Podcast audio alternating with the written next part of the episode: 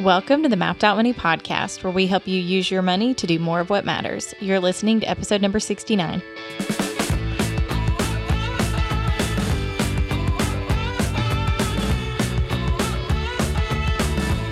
And today's episode is sponsored by Ahead in 100. This is uh, this is our group coaching program.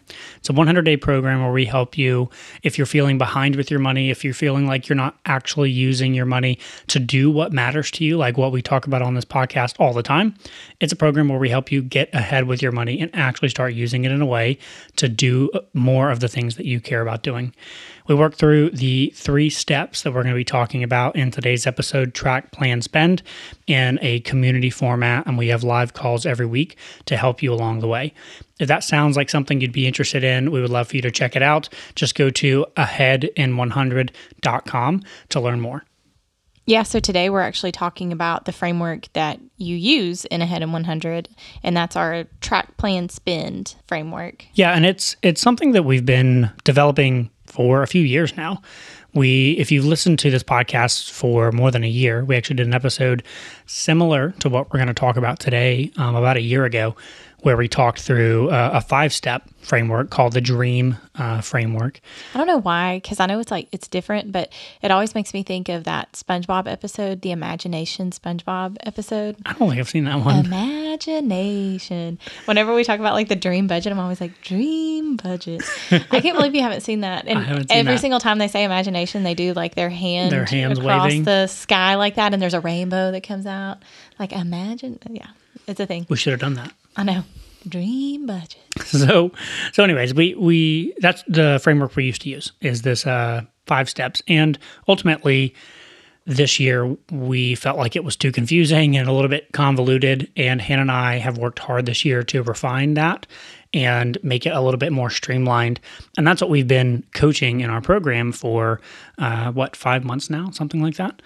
And we just thought we would do a deep dive today on these three steps track plan spend and the idea is that no matter where you're at with your money, if you're just getting started, if you're fresh out of college, or if you're retired, or if anywhere in between, you can use these three steps, no matter where you're at in your journey, to help you better use your money to hit your goals and do the things that you care about. Yeah, and like age wise, it doesn't matter. And also, whether you're paycheck to paycheck or you've got $10,000 sitting in the bank that you don't know what to do with or whatever, you can use it all along the way as far as that's Totally. concerned, too. Yeah, it, it doesn't really, um, the framework works no matter how much money you're making and no matter where you're at in the process.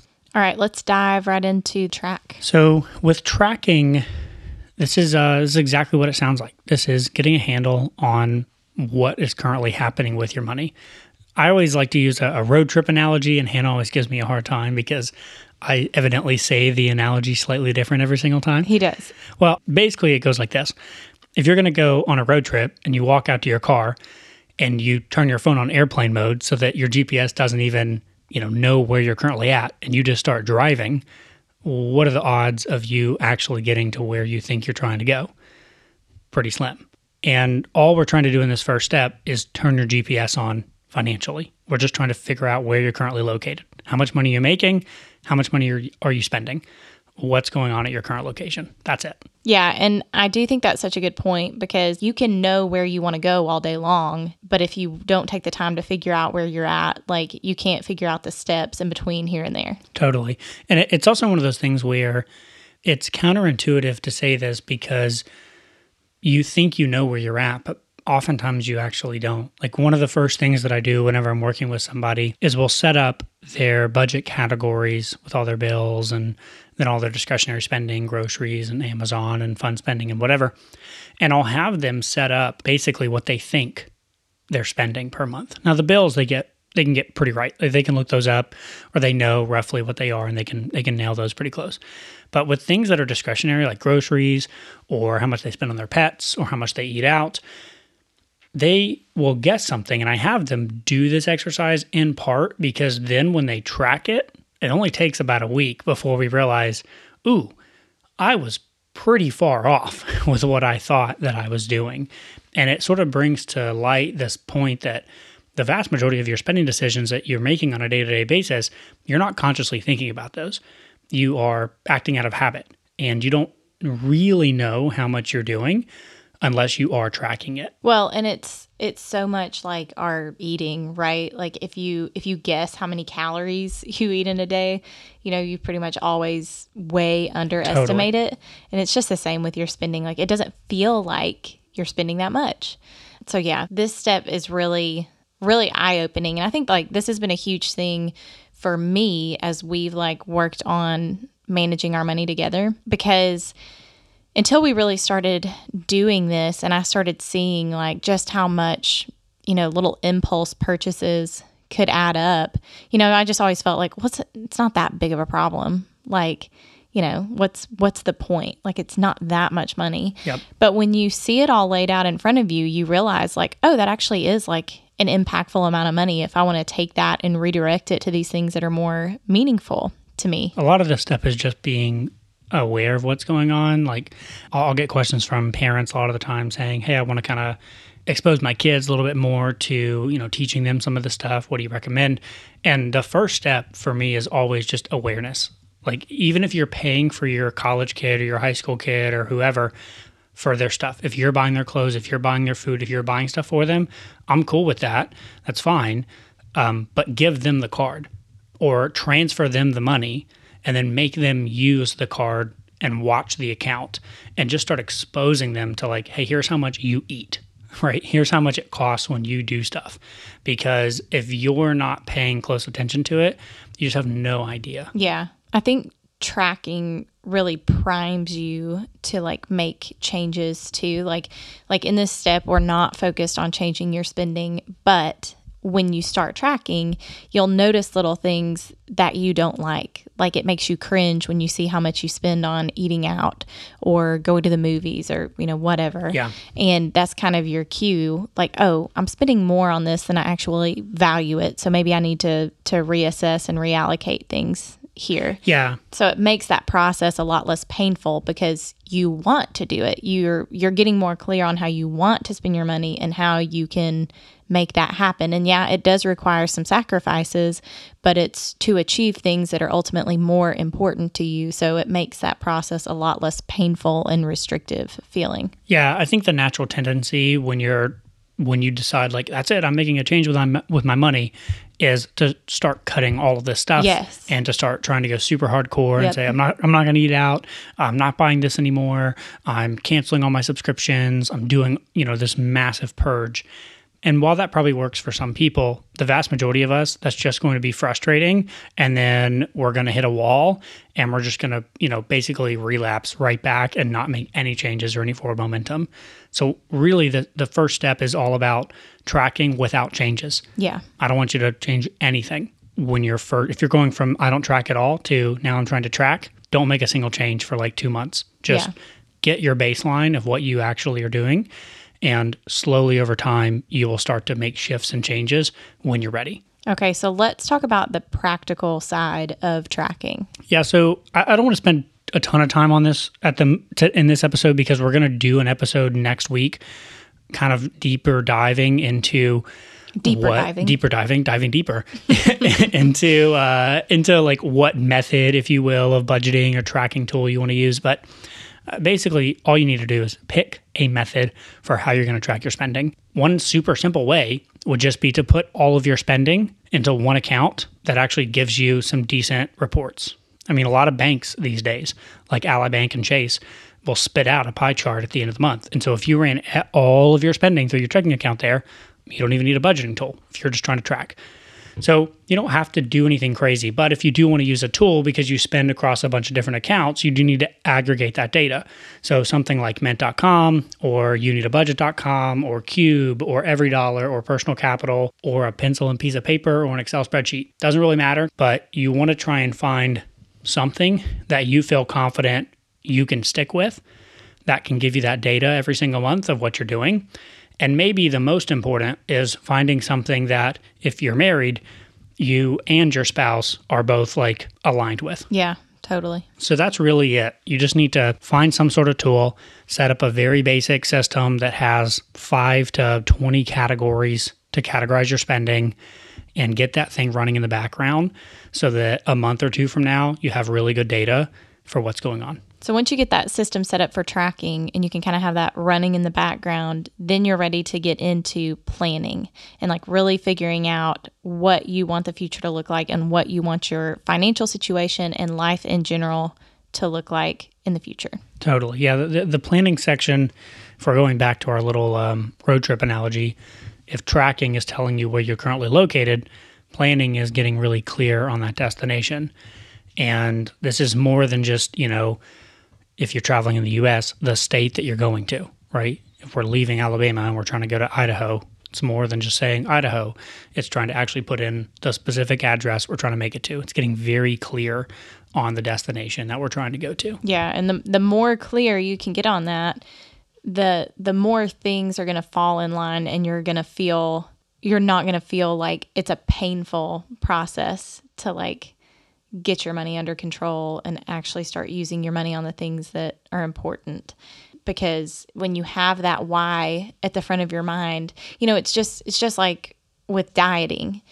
If you if you just jump right into a diet by saying like okay i'm not going to eat any carbs or any sugar or any of this but you don't think about any of the reasons like why why are you trying so hard to lose weight in the first place? Like is it so that you can play with your grandkids 10 years from now and um, you know still be living independently and all of these things that are like way more important than losing 10 pounds or losing 20 pounds or whatever um, those are the things that are going to keep you motivated because otherwise without those if you just start imposing all these restrictions on yourself then you're just going to be on this like steady flow of yo-yo diets forever into eternity and you're never going to actually accomplish anything. And we do that exact same thing with our money if we don't get clear on that vision. Yeah, a lot of the time the the why for people initially is I'm just stressed out about it and I'd like to feel not so stressed out about money. And while that's maybe a strong enough why for most people or for some people, it's not going to be strong enough like you said to actually keep you motivated when it does get tough. You've got to have something much deeper and much more tangible. I well, think. feelings are such a tricky thing. Yes. Because you know, you can say, um, I'm feeling stressed out about my money and it makes me feel better to go shopping. Yeah. And it might make you feel better in the moment, but then it makes you feel more stressed about your money Down like the road. after the fact. Yeah. Um so yeah, the the whole feeling You got to be careful uh, letting letting the feelings drive your your big decisions. Yeah. Yeah, because they're so they change so much. Mm-hmm. So as far as the the planning section is concerned, tactically you have basically three parts to this. And the first part is the big picture. It's the vision. It's why we used to call this a dream framework because the idea here is you're dreaming in this section and you're just trying to figure out what do you want your life to look like? What do you want your days to look like? What do you want your weeks to look like down the road? Typically, Hannah and I do this in a few different, you know, years. But the reason that this is so important is if I say, "Hey, do you know what you want your future to look like?" Most people will, will say, "Well, yeah, of course," you know, or or yeah, I, you know, I got some ideas. But very few people have actually taken the time to sit down and get very clear on this and write it out in a way that they're actually forced to sort of look at. The story that I always like to use is this little story from Alice in Wonderland where Alice is lost in the woods and she comes across the uh, the Cheshire Cat and she asks him and says, "Hey, you know, would you please tell me which way I ought to go from here?" And the cat responds and says, "Well, that depends a good deal on where you want to get to." And Alice says, "Oh, I don't much care where." And the cat responds and says, "Well, then it doesn't much matter which way you go." And I think that that is unfortunately how most people are living their life. Is they they haven't really sat down to think about where it is they want to go. And if that's true, then it doesn't really matter what they do with their money. Yeah. And something that kind of, I guess, just takes that a step further is that Michael Hyatt quote. Um, what is it? You wouldn't drift to somewhere that you would have previously chosen. Totally. Yeah, that's it. I think, and this is again like the stage of life that we're in, the the reason that we see this so much. But I feel like I've been exposed to a lot of people who are they're having kids right now, and all of a sudden their lifestyle and and their um, family structure, I guess, is not where they actually want it to be, but it's because five years ago they didn't think about it. And so, what I mean by that is like now they have a kid or two and they really want like one parent to be able to stay home full time but they're not in a spot where that can happen. And and both parents are having to work and like they're really unhappy with with that situation that they're in. And there's all of these different elements of their life that are contributing to make it to where they can't get that baseline structure where they want it to be. This is so powerful because like if you if you can just start thinking this way you can make those those changes you know? So like maybe when you first get married like you live super cheaply with two incomes and you save really hardcore so that six years from now when you do have kids you've got a whole stash of savings back here that you can afford to pull from for five years until your kid goes to kindergarten or whatever so that you can be a one income household. You know like there's just ways to think through situations to do them in the way that you want to do them. Well, I think what you're hitting at is yes. Let's let's not act like 100% of life is predictable. There are things that happen that are absolutely unpredictable that can throw people off track and major things, whatever. We're not talking about that. The bulk of your life is somewhat predictable. You can you can kind of think through and go like, "Hmm, we'd like to have a kid at some point in the future what would we like our life to look like when we have kids? Okay, that's interesting. Um, well, what about after that? What about when the kids are gone? What would we like our life to look like? Even if you're, you know, not married. Oh, I'd like to be married. What would I like my life to look like when I'm married? Right? You can you can play these things out, but the reality is most people don't want to take the time to think about them because it can be uncomfortable. Yeah. And it's more comfortable. The path of least resistance is to just drift and, and to allow and that. Be- yeah, it can, it can be really scary. Totally. It, if you both make about the same amount of money, then you're cutting it's it in really half tough to, yeah. to to to let one person stay home because you're taking a 50% pay cut. Yeah. And so like on the surface, you might look at that and go like, "Oh, we can never do that." And it's like that's not true. Like you can plan for this and like figure out a way to do it. You know, it's the Paula Pant, you can do anything, just not everything. Yes. So like, yeah, it might take some major sacrifices for the next few years to get to a spot where you feel like you can do that. I guess it's just um empowering yourself really to feel like yeah this is in my control and if, if this is something that's really important important to me like i can work towards it and i can make that happen 100%. whether it's um like how you want things to look while you're starting a family or in retirement or whatever to me this is a, a fun step and i think some people can get discouraged by yeah, it. I, th- I think it, it can be really discouraging because you want to write down all these dreams or these visions about where you want to go and it can feel like yeah but how am i ever going to make that happen? Back to what you said that's not really the point of this step. If we think about our michael hyatt quote most people are drifting. We're trying to get you to pick the place right? You don't want to drift because you're not going to end up in a place you would have previously chosen. So let's choose that. Where that would place. you choose? Where would you choose? And the idea here is that you you kind of want to wave your magic wand and say, if money wasn't an issue, what what do you want your life to be? What would you love for your life to be yeah like? don't beat yourself down in this step Totally. That's yeah not like the point. don't come up with things and go like oh, i'm not even gonna write that down like that's not possible Well, and it's like when we so we've been together now. We started dating in 2012, so we're coming up on 10 years. And right around the time that we started dating, I was you know close-ish to you. I was in my my latter part of college, and you were going into grad school. And during that time, I remember asking friends and you and me and like if you could do anything and you didn't have to I forget how I phrased it but like if you if you could do anything for a living you had to do it 40 hours a week but like that job doesn't necessarily have to make that amount of money but if you could do anything but the job made you enough money to live the life that you want to live what would you choose to do even if that job doesn't technically make that much and it was interesting because the va- I remember me and you and the vast majority of our friends would answer things that were different than the degrees that they were getting yeah is what it came down to. Mm-hmm. And that question felt, I think, stupid to a lot of my friends at the time because it felt like, yeah, but that's unrealistic. So why are we even playing this game? yeah And I just felt like fundamentally that it was important to dream about those things because maybe if we dreamt about it enough and we thought about it enough and planned about it enough, we could actually figure out a way to make something like that happen. Maybe not that exact thing, but something like that. Yeah.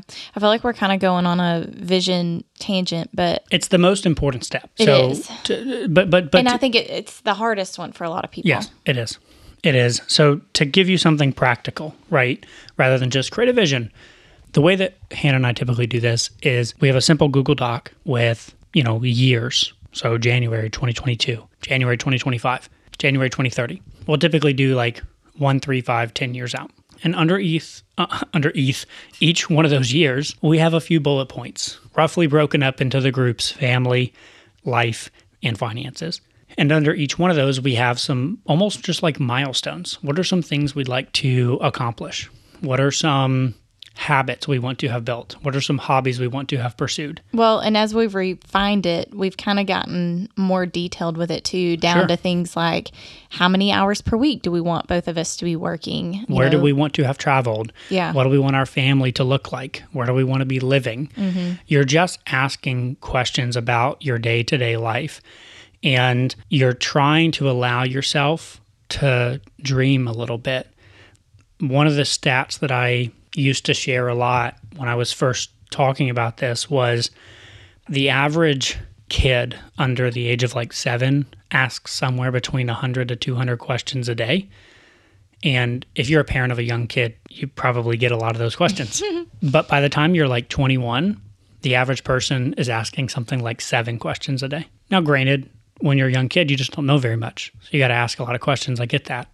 But there's something along the way that sort of squashes our curiosity. And what we're trying to do with this step is to allow yourself to tap into your childlike curiosity and to dream a little bit. When you ask a little kid what they want to be when they grow up, they don't tell you, I want to sit in a cubicle and, you know, file TPS reports. Well, I think the older we get, the easier it is to feel like well, I mean, our our life is just already mapped out for us. Yep. Like we've made these certain choices in the past, and so now the future looks like this. Like I, there's nothing to think about, and that's just not true.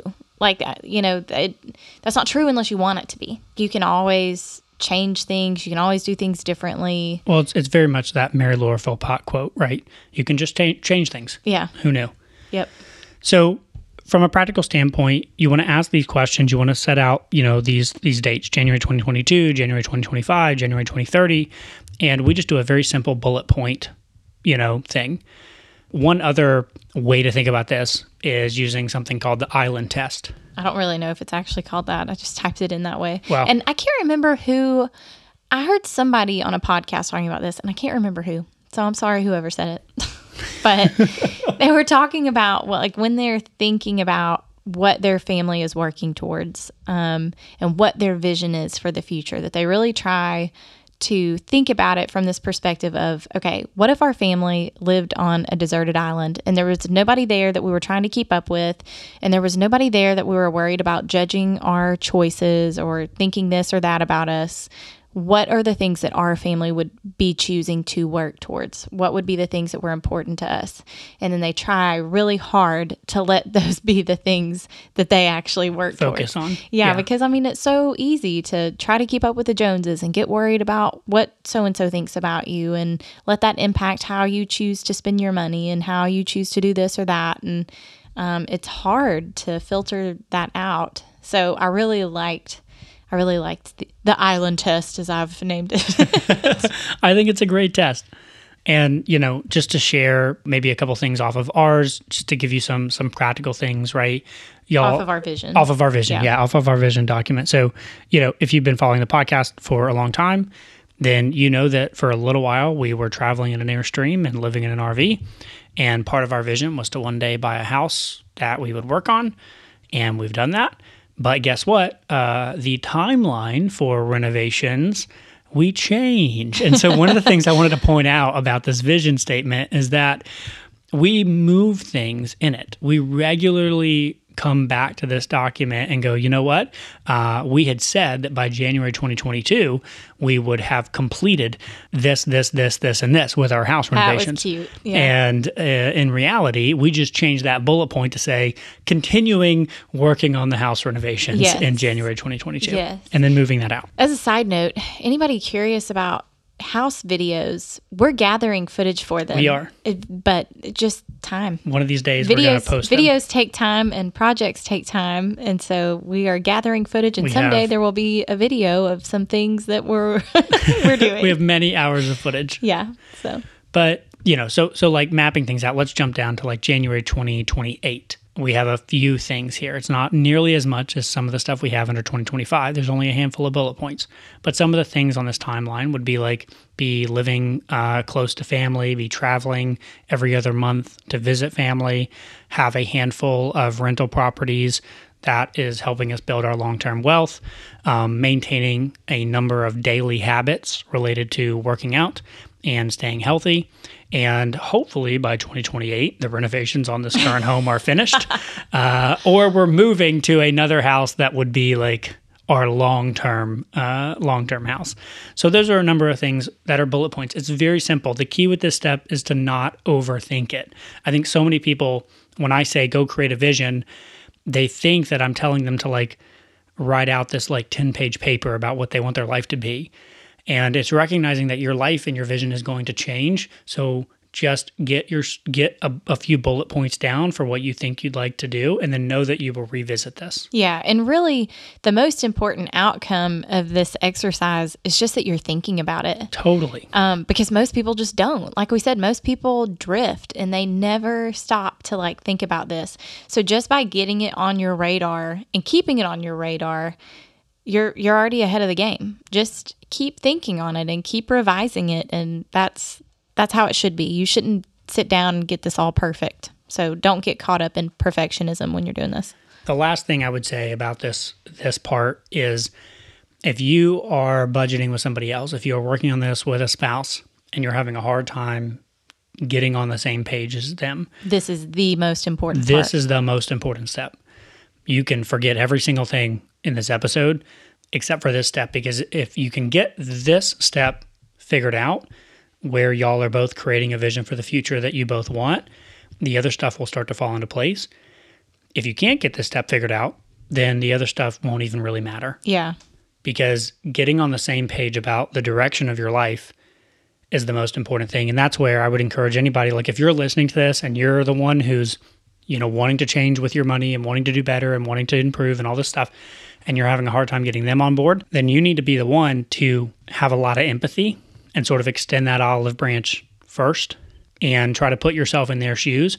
And when you start thinking about the vision and you try to get them to maybe talk to you about that vision, I want you to be the one to think about what you know that they would be super pumped up about if y'all were able to achieve it and make sure you put that on the list. Maybe even put it on there first and be like, hey, this is one of the things I think we should do. And knowing that that's something that they're going to be really excited about. If they can see that you have empathy for what they want to do and that you want to use y'all's money to do that stuff, that's going to increase the likelihood that they will then reciprocate. Yeah, well, I have talked about this before, but Chip and Joanna Gaines talking about um, when they made the transition from pulling on opposite ends of the rope. They use that whole tug of war analogy. They made the transition from pulling on opposite sides of the rope to like both getting on the same side and pulling on the the rope of life together and just like you know how much easier it is when you're not pulling against each other. This is how you get to that point like where you're both on the same side of the rope and you're both pulling together. And it is so much more fun.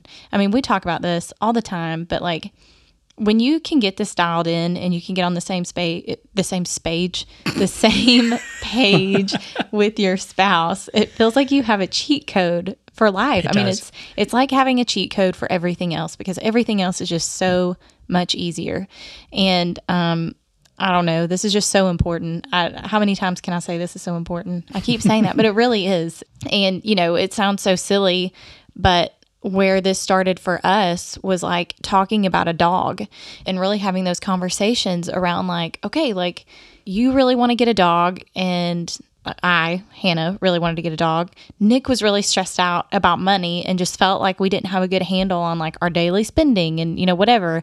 And I was coming at it from this perspective of like, we're not in debt, you know, we're like saving some money. Like, what, what are you Things so stressed out about? Like, Yeah. we're, we're fine. Why are you making this so miserable? And, you know, Nick was really coming at it from a very good and kind place of like, hey, I know that there's these things in the future that we want. And those things getting there, that starts now. And you have that long term mindset. And um, I think a lot of us don't have that as much. And so this this is kind of how you how you start thinking long term. And um, maybe if you're married, one of you in the relationship is more long term thinker, but maybe you're both kind of short term thinkers, um, and that's okay. You just kind of have to readjust and and start getting that long term focus so that you can achieve those things that are bigger and more important. There's a reason that in this part of the process, I don't actually want you trying to make a life plan for retirement unless retirement is within that three to five year period. Because for the vast majority of people, this is like this sort of my sneaky Trojan horse step, if you will, for people. Because if I can get you to think about a goal that you'd be really excited about achieving in two years. Like maybe there's this dream vacation that you've always wanted to take, or getting a dog, or moving, or whatever. And you can get super pumped up about it. Set a goal, get on your sort of, you know, get your tracking going and actually start making moves in your finances and then hit that goal. When you hit that, you will start to believe that you actually do have what it takes to create a vision and then make it happen financially. And when that happens that first time, then all of a sudden your mindset for the long term starts opening up even more. Yeah. And so what happens is we start with one, three, and five years and we create a vision and you do all that. And then, spoiler alert, when you actually achieve that in one, three, five years, now all of a sudden we can start having a much bigger and deeper and more important conversation about retirement. You're going to be much more, most people are going to be much more open to that and you can start thinking even more long term. But we don't start there for most yeah. people. But like as a couple for us, like the vision is is kind of what opened my eyes to like, oh, okay, if we sit down and have these conversations about money and we decide how we want to spend our money ahead of time and I, you know, am willing to like put in my receipts for YNAB and, you know, pay attention to my guilt free spending money and all of these things. A, it's way more fun for me because, like, there's no tension between us with money. And then also, like, we can get really excited about things together in the short term because we know that, like, we're, we're setting aside money at the rate that we need to to be achieving those things in the future too. So we know that like the fun that we're having in the present isn't taking away from those goals that we've set in the future. Like we're taking care of those in the present too. Because i think i think before before we did this you know it felt like you were like the party pooper well you know? and, and there was nothing tangible about it. That's kind of what i was trying to say with the retirement thing. Yeah. Is because if i was like hey we're not saving enough in our retirement account you're like okay. You know what i mean? Like yeah. it's we're 22 years old. Yeah. Who, you know who cares? Uh and it wasn't necessarily that you were like who cares but it's just not tangible. You know right. what i mean? Yeah. And so it's hard it's hard for that to be the thing that unites you i guess. Totally. Yeah you're very rarely going to get united about something like that. Yeah. But if it's something that the two of you or, or certainly one of you really wants and the other one is like somewhat interested in and and you can use that as a a thing to pull you together all the other stuff starts to fall into place. Yeah. You know, when we first started talking about a dog, it kind of felt, it felt like, okay, I really want a dog and like you don't want the extra monthly expense. And so we're kind of like butting heads yeah, over we're that. at odds. Yeah. yeah. And it's like, okay, no, we're really not. We just have to like talk, communicate clearly about what we're working towards and like actually start taking action on those things and managing our money in a way that reflects those things that we say are important. And if we do that, then we can work having a dog into the monthly budget and totally. you can be just as excited about it as I am because it's not putting our future at risk, mm-hmm. you know? Yep. And so that was the big transition that that happened for us. Yeah. And then we just repeated it with moving into the Airstream, leaving traditional jobs, um, you know, getting another dog. yeah, the dog thing continued a couple times, uh, plus some cats in there, and then um, and then you know buying a house Yeah. in the location that we are. Like you know, it was always a dream to live close to the beach, and so like living where we live felt like a big, like kind of dream come true moment. Totally. Totally. So that's that's that's the vision, right? That's part 1 of planning. The second part of planning, we won't necessarily spend nearly as much time on. It is something we talked a lot about in episode 57 and it really comes down to the underlying values and having a conversation about what is the thing behind the thing in terms of when you're making a purchase. We've talked about this a lot, but I think the best, like most concise example is just like when you go drive through McDonald's and you pick up dinner for your family. Like, are you, is it actually food that you're buying? I mean, like, yes, you are buying food, but what's the value that you're getting? It's convenience Yep. and it's like not having to go home and cook and not having to go home and clean dishes. yep, Um, and so, like, recognizing, okay, like, is that what I'm optimizing for right now? Do I actually want to take out of the budget to pay for those conveniences, or do I want to go home and cook a quick meal? And you know what I'm saying? And and the point with this exercise is not to demonize any specific value. If you might say, you know what, yeah, convenience is actually like a super high priority of yeah, mine. you totally might. And so, okay, great. Like pay for convenience. But the idea with this is to get in the habit of looking at your purchases with this idea of underlying values and going in with your eyes wide open. The idea with this with this step is getting really clear on what values are important to you. If you looked at all of your purchases for a month and you asked yourself, what's the thing that I'm actually buying here? Is it relationships? Is it convenience? Whatever and you had to rank order those values, what are some of the things that you consistently would say, these are my top priorities? These are my values. That's where I want to spend money. That's really what it comes down to. Is you got to be honest with yourself about what you're actually buying and then decide is that worth it to me? And that that kind of brings us to you know, part number 3 of plan, right? So I know we spend a lot of time in this planning section, but it's because the planning section is the most important, right? So step number 1 we're tracking, step 2 we're planning. Inside the plan we're coming up with our vision, we're coming up with our values. And then the third part of planning is setting specific goals, setting hyper focused steps for what you can do today. The idea is hey, look, now you have your vision. You wrote down what you want to do in the next one, three, five, ten years. We have on our vision to complete our house renovations by January 2028. What can we do in the next couple of weeks? What's our quarterly goal for actually moving forward towards that vision? For us, we think about this. Uh, a lot of this comes from from Michael Hyatt and the goal setting stuff that I learned from him years ago, and James Clear. and James Clear. Yep, in his book Atomic Habits, and we, we typically think about these in um, habit goals and achievement goals. And We try to focus more on habit goals. Totally. So a, a habit goal is what are you doing daily, weekly, monthly, a set routine to move you towards whatever it is you're trying to improve. Yeah, this is your. Um, I am going to look at YNAB and um, reconcile yeah, categorize my spending every day, every day or whatever. Yeah, Yeah, this is I'm going to invest $100 every paycheck. This is some sort of regular set habit routine. and the great thing about habit goals is that um, you get to win every single time you you do them. Yep. and so it makes makes the journey more enjoyable.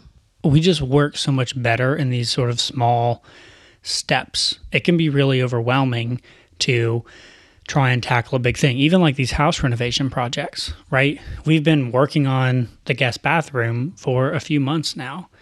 And it's really overwhelming, I think, if we try to go like, this is the this is the absolute day we have to be done with the guest bathroom versus it's much easier and much more manageable to say, all right, what are we doing this week on the guest bathroom? Yeah, We're gonna oh, we're gonna cut the wood for the cabinets. Great. Like yeah. that's what we're doing this week. we haven't just been working on the bathroom. We've had other projects. Oh, I know. I just meant that was that's one of the projects that's been going on. Yeah, we've been is. working. We're in the middle We've of like broken the cardinal projects. rule of focusing on one project at a time. Yes, and we're, we're- paying for it. We're in the middle Severely. of way too many. But So- but my point is like breaking it down into a, a more tangible sort of um, what can I do right now question. That's really all we're trying to get at for this step. And and the point that I want to drive home here is that this whole process, track plan spend, the whole thing is repeatable and should be repeated. And that's why that we don't try and set goals for all year long. So when we're sitting down and we're thinking through, okay, it's January 2022. what is our Q1 goal, Q2 goal, Q3. We don't do that because life changes. We have a general vision for the direction we want our life to go. And then we say, okay, what are we going to do in the first quarter? What are we going to do over the next couple of months? Yeah. We set that goal.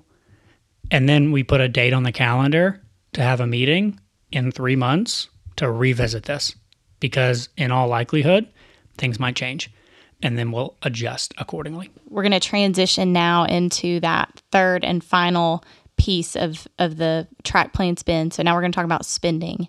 And but it ties in perfectly with what we're just talking about and like how can you enjoy the journey of getting to those big vision things that you've laid out. And that is why we harp on conscious spending and, you know, tracking your money and figuring out where you are and then figuring out where you want to be and then coming in and fine tuning ahead of time and deciding, like, okay, I was spending my money in this way, but I'm really not happy with that. So now I want to plan ahead of time to be spending it in this way because this is how I actually enjoy spending my money. And so when you consciously spend, like, you can spend the same or less money and get more enjoyment out of it because you're really dialing in mm-hmm. to to those values that are most important to you. And like okay how can i get those on this budget? That's a perfect transition because the last step is okay you know what you're doing. We're tracking. You know where you want to go. You know what's important to you. You've mapped it out. Are you actually spending your money in a way that aligns with what you've said is important to you like that's it. It's you said, you wrote it down, said, this is my top value. These are where I want to go. This is what I want to do. Great. Are you actually spending your money in a way that's going to help you do that? Or are you spending your money in a way that's going to hold you back from doing that? That's it. And to your point, what's cool is that when you do it in this order, all of a sudden, quote, budgeting, where you're cutting back on stuff, doesn't feel restrictive it doesn't feel like you're not having fun. Back to our, you know, dog dog sort of example of me and you getting on the same page to get scout. When I sat down and was like, "Hey, I kind of was doing a little bit of research and I think that a dog might cost us about this much in food and about this much for vet bills and we'll probably spend this much at the beginning on like immunizations and spaying and crate and toys and stuff. So here's what we kind of need to save, and then here's what we need per month. Can we maybe talk about what we might be willing to trade off to make that happen? All of a sudden, it doesn't feel like cutting back to you. Yeah. It doesn't feel like, oh, Nick said I can't have fun, or the budget says I can't have fun. It feels like, no, getting a dog is like exactly what I want to do. Mm-hmm. And I am just making a decision that that's important and I'm going to spend my money there and I'm willing to say no to this stuff over here so I can say yes to my dog. Yeah.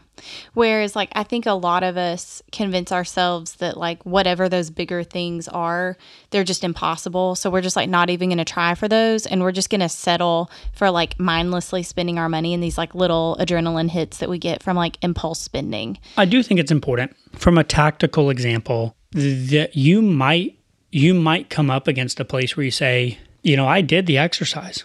I, I mapped out my vision and my values. I compared to what I was spending. I made a few tweaks. I maybe canceled this subscription here and cut back a little bit there. And, and I did make some changes. So I, I do feel like I'm spending more in line with my values. But the reality is, I just don't make enough money to hit this vision that I have five years from now. And you might find that. Uh, we certainly found that. Yeah. And that's certainly true even today. We don't make enough money today for the vision we have 10 years from now. But we're working on that. And so that's part of the vision too.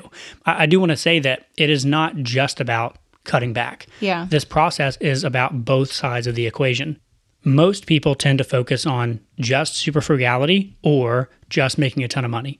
The problem is, if you only focus on one without the other, you hit a dead end pretty quickly because no matter how much money you make, you can you still can always spend that. outspend. you can still spend that. Yeah. Just ask uh, billionaires that went went broke. At the same time, you can't just cut back. There is a point where you have to eat, right, and you have to live indoors. there's a point where you can you can't cut anymore and you do need to make more money. Or or there's a point where like your quality of life is suffering significantly Totally. if you continue to, Totally. to cut. And so then it's like, okay, well, is it worth being Well, miserable that, every day? That starts infringing on your values. Yeah. There's a point where cutting back starts infringing on your values. Yep. And that's not worth it to you either.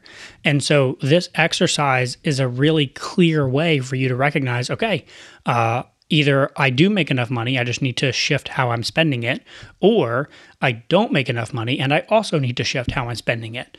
And you can then start to brainstorm and say, okay, as part of my goal setting, I'm going to shift the spending, cut this, do that so that I can spend more on my values. And also, I'm going to start brainstorming ways to try and increase my income so that I can achieve that vision five years from now. Yeah, and we want to encourage everybody here like none of this stuff happens overnight. If you start trying to implement some of these things today, like you'll be in a way better spot a year or two or 3 years or whatever down the road. You know, just a little bit at a time is going to make a huge difference. And so for me, when we first started doing this, and, and you don't notice these he- things happening No. along the way. All of a sudden, you're just like, wow, I'm like way better at analyzing this stuff, like in the moment. Um, so that just happened for me the other day. Uh, we were at TJ Maxx doing Christmas shopping, and I want some Himalayan salt lamp night lights for our bathrooms. Of course, I do. So So basic. we were at TJ Maxx, and guess what? They have this two pack of Himalayan salt lamp bathroom lights. And I was like, oh, hey, I've been like wanting some of these. I should just get these. But we don't even have our bathroom done yet. Our bathroom doesn't even have a light in it. it Well, it doesn't. Nick's got to like rewire the plugs and stuff. So like if I bought them, there would be nowhere to plug them in even yet. So, um, so this kind of brings brings me to my first point, which is if I happened upon something like that used to, I'd be like, oh, well, I was planning to buy this, and now here it is in front of my face. So like. I'm just going to buy it, obviously, and that just would have been a and it wouldn't have even I was just saying, and it wouldn't have even been a quote impulse purchase necessarily. Like we've talked about that Yeah. in our bathroom renovations. You've mentioned like, yeah, I think I want to get these Mm-hmm. night lamps, whatever, and I'm like, yeah, cool, cool, great. whatever. Yeah. But this brings in this other concept of like just in time spending and waiting until like we actually need that thing to buy it, unless it's some type of um, foundational piece that's going to be hard to find another one. So I'll give an example in a second. But like with the with the night lights, those are not that way. At any point in time, I can go on Amazon and I can find a night light to go in our bathroom that's a Himalayan salt lamp or whatever. And you're not getting a steal of a deal. No, it's I'm you know if I'm gonna pay the the same price within a say Ten percent range or whatever. Yeah. that that's nothing to like oh go ahead and buy that have to get because this I right now. yeah I'll never find a deal like this. Um, Well, an example funny- of something that was not that way was like I found my antique yellow Couch. yeah love seat thingy that I really wanted, and like they're they're hard to find. Yeah, that was in an antique store. It was Yeah. a good price, all that stuff. And what's funny, I was thinking about this was that that concept of just in time spending. So that's actually like not good with certain things, right? Like I think about like, um, oh, a hurricane's coming, and you're just in time getting your toilet paper and your milk from the grocery store, right? That they always run out Mm-hmm. of, which is what everybody does. Is they just in time go get that. There are certain things that you should probably like not wait till Yeah, just in time. you should plan ahead You should and plan you ahead. should get those things. But it's funny because that's the stuff that we do just in time on. At the same time, we do the buy right now. We don't do just in time for these random impulse, Impulse. things that we don't even use or need or are going to use anytime soon. Yeah, I mean, it's how many times are you in the store and you see something that's just like total impulse? I could use one of those. like, oh, I just randomly want that, and you Yeah. buy it, and it just goes. You just put it in the closet, like you don't even. And then like a week later, you're like, oh yeah, I bought that thing. it's just like, and I, I just caught myself in the moment without even trying to catch myself. I mean, I like literally reached for it and was like, I'm gonna put it in the buggy. Then I was like, I'm not even ready for that yet. It'll probably be like next month before I really need those. I'll just wait and order them then. yeah. You know. Yep. Um, and so it is. It's just like this. This will ingrain in your brain, and you'll start analyzing things, and you'll start, you'll start using your money to do more of what matters to That's you. right. Yeah. That's right. So it's it's a there's definitely a, a certain amount of um, being patient with yourself. Don't expect you don't expect yourself to change overnight. Don't expect your spouse to change overnight. If you start implementing these steps now, your you know what do we call it? Your future self, yourself two years from now is going to be really grateful that you did it. And that's really what it what it comes down to, right? You, we we want our future selves to be grateful. We want our future selves to like our past self. Past self. And that brings us to stuff we like. So one thing I'm liking this uh, this week for a lot of reasons is this book called uh, Short Term Wealth or Short Term Rental Long Term Wealth by Avery Carl. It is all about buying rental properties specifically for short term rentals like Airbnb and VRBO. And I just really got to brag on this book because this is not a fluffy, like, I don't know if they self published it or what they did, but Avery just did a phenomenal job of like not filling up a 300 page book just for the sake of it. The book is 130 pages. It is really, really tactical and helpful. This is something that Hannah and I have on our vision. We have on our vision to own a beach house, a mountain house, and a, a couple of other rentals over the next few years that we can rent on Airbnb uh, to, you know, generate cash flow. That is something we are working towards. And I came across Avery and her website, The Short Term Shop, earlier this year and was really impressed by what her and her husband Luke have done and what they built and just all the education that they have. And her book just came out a couple of months ago, and I just picked it up this week and have, have just flown through it because it's so like super easy to read, really tactical, full of really good information, and really helpful to like get my sort of feet wet in how to start analyzing these properties, how to think about um, what I need to do, and both on the technical side and also on the how to manage it side. And it's a fantastic sort of way to to get yourself relatively uh, aware of what's going on and educated in that world. So if you ever thought about ever thought about Airbnb or wanting to buy a rental property for short-term rentals and going down that path, I would highly recommend this book. I have really enjoyed it, and I'm excited to um, I'm excited for us to eventually hit that as part of our vision. All right, you want to give us a quick summary? Yeah, so I know this episode was, you know, a little bit long and there's a lot to it and it can seem probably a little bit overwhelming if this is the first time you've heard us talk through these steps. But at a, at a high level, I would just encourage you to keep it very simple.